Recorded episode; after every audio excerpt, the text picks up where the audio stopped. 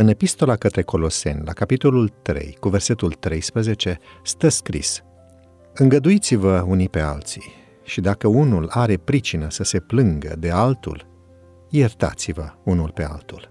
Cum v-a iertat Hristos, așa iertați-vă și voi. Religia lui Iisus Hristos înseamnă progres.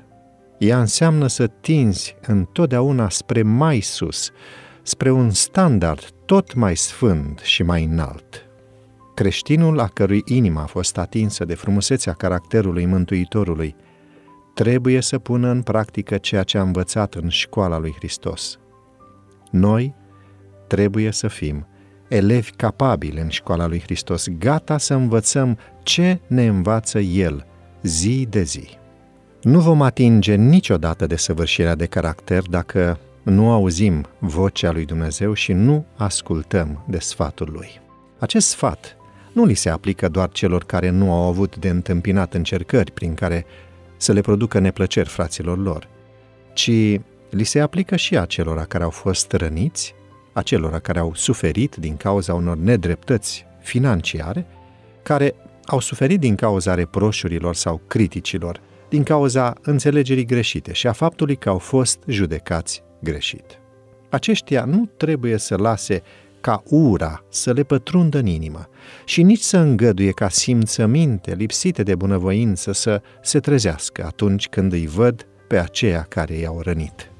Asemenea, Domnului Hristos, să iertăm pe dușmanii noștri și să căutăm ocazii de a le arăta celor care ne-au rănit că noi îi iubim și că, dacă am avea ocazia, le-am face bine. Dacă aceia care ne-au rănit continuă pe calea lor rea, noi trebuie să facem eforturi să ne împăcăm cu frații noștri, urmând calea stabilită de Biblie, așa cum ne-a îndrumat Hristos. Dacă frații noștri refuză împăcarea, atunci să nu vorbim despre ei, să nu căutăm să le stricăm influența, ci să-i lăsăm în mâna lui Dumnezeu, care este drept și care îi judecă pe toți oamenii cu dreptate. Tinerii pot pretinde că au o mare dragoste pentru cauza lui Dumnezeu, dar atâta vreme cât ei nu sunt împăcați cu colegii lor, ei nu sunt împăcați nici cu Dumnezeu. Aceste sentimente egoiste sunt acelea care, atunci când sunt nutrite, țin binecuvântarea lui Dumnezeu în afara inimii și a căminului nostru.